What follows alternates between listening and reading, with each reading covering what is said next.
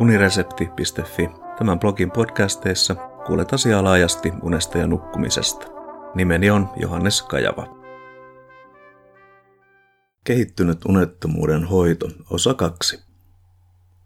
Syynä pitkäkestoisen unettomuuden kehittymiseen pidetään ylivireystilojen syntyä. Unettomuudesta kärsivällä esiintyy ahdistusta nukkumisen onnistumista kohtaan, mikä pahentaa univaikeuksia entisestään. Vähitellen syntyneisiin unettomuutta ylläpitäviin ajatusmalleihin voidaan puuttua kognitiivisten menetelmien avulla. Olen kirjoittanut blogissa aikaisemmin haitallisista nukkumistottumuksista. Niistä on myös podcast. Tällä kertaa käsittelen haitallisia ajatusmalleja ja sitä, miten unettomuuden kognitiivisissa hoitometodeissa niihin voidaan pureutua. Aluksi esitän hieman teoriaa ja lopuksi esimerkkejä ajatusmalleista ja niiden käsittelystä. Käytän pääasiallisena lähteenä Heli Ernfeltin artikkelia Kognitiiviset menetelmät teoksessa Työikäisten unettomuuden hoito. Ajoittainen, lyhytkestoinen unettomuus on yleinen elämään kuuluva ilmiö, mutta toisinaan unettomuus muodostuu pitkäaikaiseksi. Syynä sen kehittymiseen pidetään ylivireystilojen syntyä. Kuten podcastissa Kehittynyt unettomuuden hoito osa 1, esitin, ylivireys ilmenee kolmella eri osa-alueella.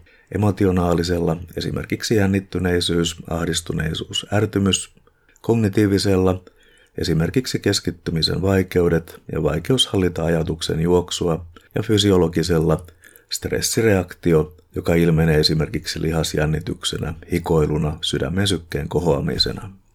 Ylivireyden kehittymisen taustalla on ajatusmalleja, jotka pitkittävät unettomuutta. Haitalliset ajatusmallit jakautuvat Järnefeltillä kolmeen luokkaan. Ensimmäisenä ajankohtaiset huolet ja ongelmat, toisena ajatusten juoksu ja kolmantena tulkinnat unesta ja unettomuudesta. Ajankohtaiset huolet ja ongelmat ovat nimensä mukaisesti joko nykyhetkeä, esimerkiksi kulunutta päivää ja tulevaisuutta, esimerkiksi jo seuraavaa päivää koskevia ajatuksia, jotka valvottavat vuoteessa. Päiväaikaan ei useinkaan ole mahdollista rauhassa kuulostella itseään ja suhtautumistaan ajankohtaisiin asioihin, jolloin ne siirtyvät kuormittamaan mieltä nukkumaan menon koittaessa, kun päivän kiireet ovat jääneet taakse. Huolihetki on oiva tapa jäsentää omia ajatuksiaan ja rauhoittaa mieltä. Blogista löytyy ohje asiasta. Ajatusten juoksu tarkoittaa vaikeutta hallita omaa ajatteluaan ja siitä syntyvää levottomuutta. Ajatukset voivat liittyä esimerkiksi kehon sen hetkisiin tuntemuksiin, petivaatteisiin, huoneen lämpötilaan ja niin edelleen. Samaan luokkaan kuuluu ajatusten virta, jossa on kyse vaikeudesta hiljentyä silloin, kun mielen pitäisi olla rauhallinen. Hiljentyminen ei onnistu käskemällä, vaan sen yrittäminen kasvattaa ahdistusta ja lisää ylivireyttä. Heli Järnefelt esittää tavoitteena joko siirtää huomio sellaisiin ajatuksiin, mielikuviin tai tuntemuksiin, jotka auttavat rauhoittumaan tai luoda hyväksyvää suhdetta omiin havaintoihin ja ajatuksiin. Unen huollossa suositellaan rauhoittumista paria tuntia ennen nukkumaan menoa, mikä antaa ajatuksille aikaa hiljentyä. Vastaavasti kyky aktiivisen rentoutumiseen auttaa vireystilan alentamisessa, mutta tämä kyky ei synny ilman opettelua. Joskus ajatellaan, että TVn ääressä oleskelu olisi rentoutumista, mutta tässä yhteydessä rentoutumisella tarkoitetaan sitä, että mieltä ja kehoa pyritään tietoisesti ja aktiivisesti rentouttamaan. Progressiivinen rentoutus on monen mielestä helpoin tapa opetella tuntemaan kehonsa ja mielensä jännitystiloja, ja sen lopputuloksena on ajatusten juoksuunhallinta paremmin kuin passiivisella TVn ääressä olemisella voi saavuttaa. Ajatusten hyväksyvässä havainnoinnissa on tavoitteena tunnistaa ja hyväksyä mielessä levottomana pyörivät ajatukset. Ei siis yrittää muuttaa tai hiljentää niitä. Heli Järnefeld tuokin mainiosti esiin tietynlaisen paradoksaalisuuden tässä menetelmässä, sillä jo hyväksyvän asenteen vallitessa mieli rauhoittuu. Aktiivisen rentoutumisen tavoin ajatusten hyväksyvä havainnointi edellyttää opettelua ja usein aihetta hyvin tuntevan henkilön opastusta.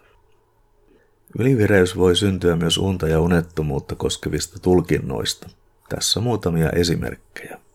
Mustavalkoajattelussa asiat ovat joko niin tai näin, eikä harmaita kohtia ole.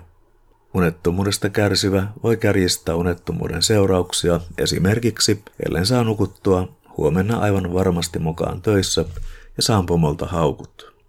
Hallinnan illuusiossa on puolestaan kyse kuvitelmasta, että tarvitsee vain päättää, mitä haluaa tapahtuvaksi, siis että on mahdollista kontrolloida haluamiaan asioita.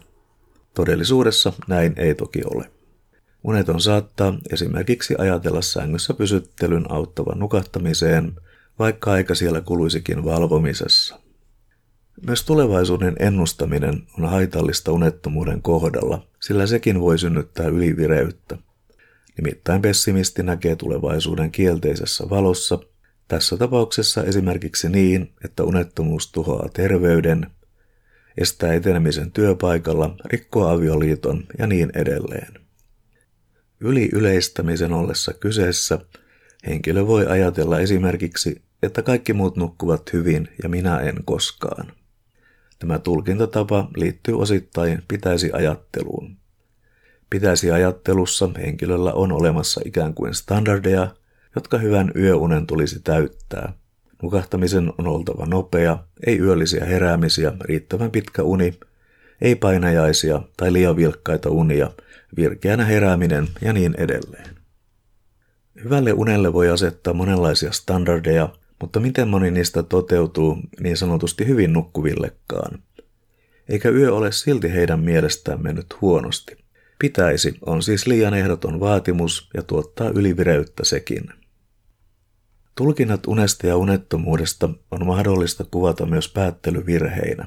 Mustavalkoajattelussa tarjolla olevat vaihtoehdot ovat kumpikin vääriä. Tätä kutsutaan myös nimellä virheellinen dikotomia, kuten esimerkiksi joko nukkun hyvin tai nukun huonosti.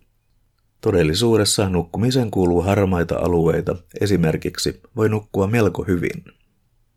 Mikäli kyse on jos niin päättelystä, esimerkiksi ellen saa nukuttua, huomenna aivan varmasti mukaan töissä ja saan pomolta haukut. Tästä tietävät logiikkaa tuntevat, että implikaation virheellisestä etuosasta voi seurata aivan mitä vain, eikä päättely siis ole silloin pätevä. Käytännössä tämä tarkoittaa esimerkiksi sitä, että henkilö voi saada pomoltaan haukut, vaikka ei nukkuisikaan huonosti, tai sitten ei lainkaan saa haukkuja. Yliyleistämisessä huomiota kiinnittävät tällaiset määreet kuin kaikki muut ja minä en koskaan. Ketä ovat ne kaikki muut? Varmaankin kaikki sillä hetkellä unettomuudesta kärsivät, vai miten? Voi kuitenkin varmuudella sanoa, etteivät esimerkiksi kaikki suomalaiset kärsi unettomuudesta samana yönä. Toisaalta univaikeuksiin tuskastuneena päättelyvirheet ovat ymmärrettäviä, inhimillisiä ja juuri siksi niiden tarkastelu ja avaaminen päiväaikana on tärkeää. Ja lopuksi tässä tekstisarjassa ja näissä podcasteissa oli suppea katsaus unettomuuden kognitiivisiin ja käyttäytymisterapeuttisiin hoitomenetelmiin. Käytännön työssä nämä periaatteet ja hoitokeinot yhdistyvät unettomuuden kognitiiviseksi käyttäytymisterapiaksi, lyhyesti ilmaistuna KPTIksi. Kiitos kuuntelemisesta ja mikäli pidit jutusta, linkkaa se unesta ja nukkumisesta kiinnostuneille.